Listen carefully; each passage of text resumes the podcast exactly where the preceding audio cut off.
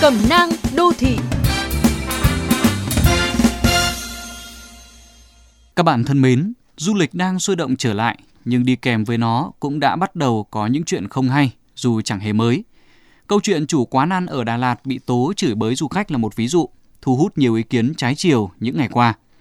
Những vụ cãi vã ẩu đả giữa du khách và nhân viên hàng quán đôi khi không chỉ bởi chất lượng dịch vụ mà đến cả từ du khách.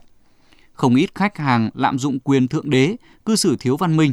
Họ đi theo đoàn tới vài chục người, ăn uống nói chuyện ầm ĩ như chỗ không người, rồi chê bai thúc giục nhà hàng hay đưa ra những đòi hỏi vô lý. Họ chen lấn xô đẩy, tranh lượt khi tới quán ăn nổi tiếng ở khu du lịch hoặc ra vẻ trịch thượng như thể mình phải được phục vụ trước hết. Họ vứt rác bừa bãi, khạc nhổ tùy tiện, phả khói thuốc vào bầu không khí trong lành, bất chấp những ánh nhìn khó chịu. Bộ quy tắc ứng xử khi du lịch hướng đến thông điệp ngắn gọn là văn minh, tự trọng và trách nhiệm. Đây cũng là văn hóa ứng xử cơ bản trong đời sống hàng ngày. Bạn muốn được lắng nghe, tôn trọng, trước hết hãy là vị khách văn minh dù đặt chân tới bất kỳ vùng đất nào.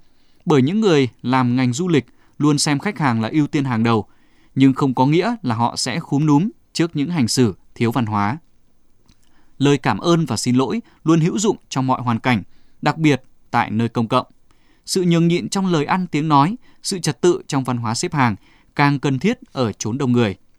Mỗi địa phương, mỗi vùng đất đều có những luật bất thành văn. Bạn rất dễ mắc lỗi về văn hóa nếu thiếu thông tin và rồi trở thành nguyên nhân gây ra sự cố.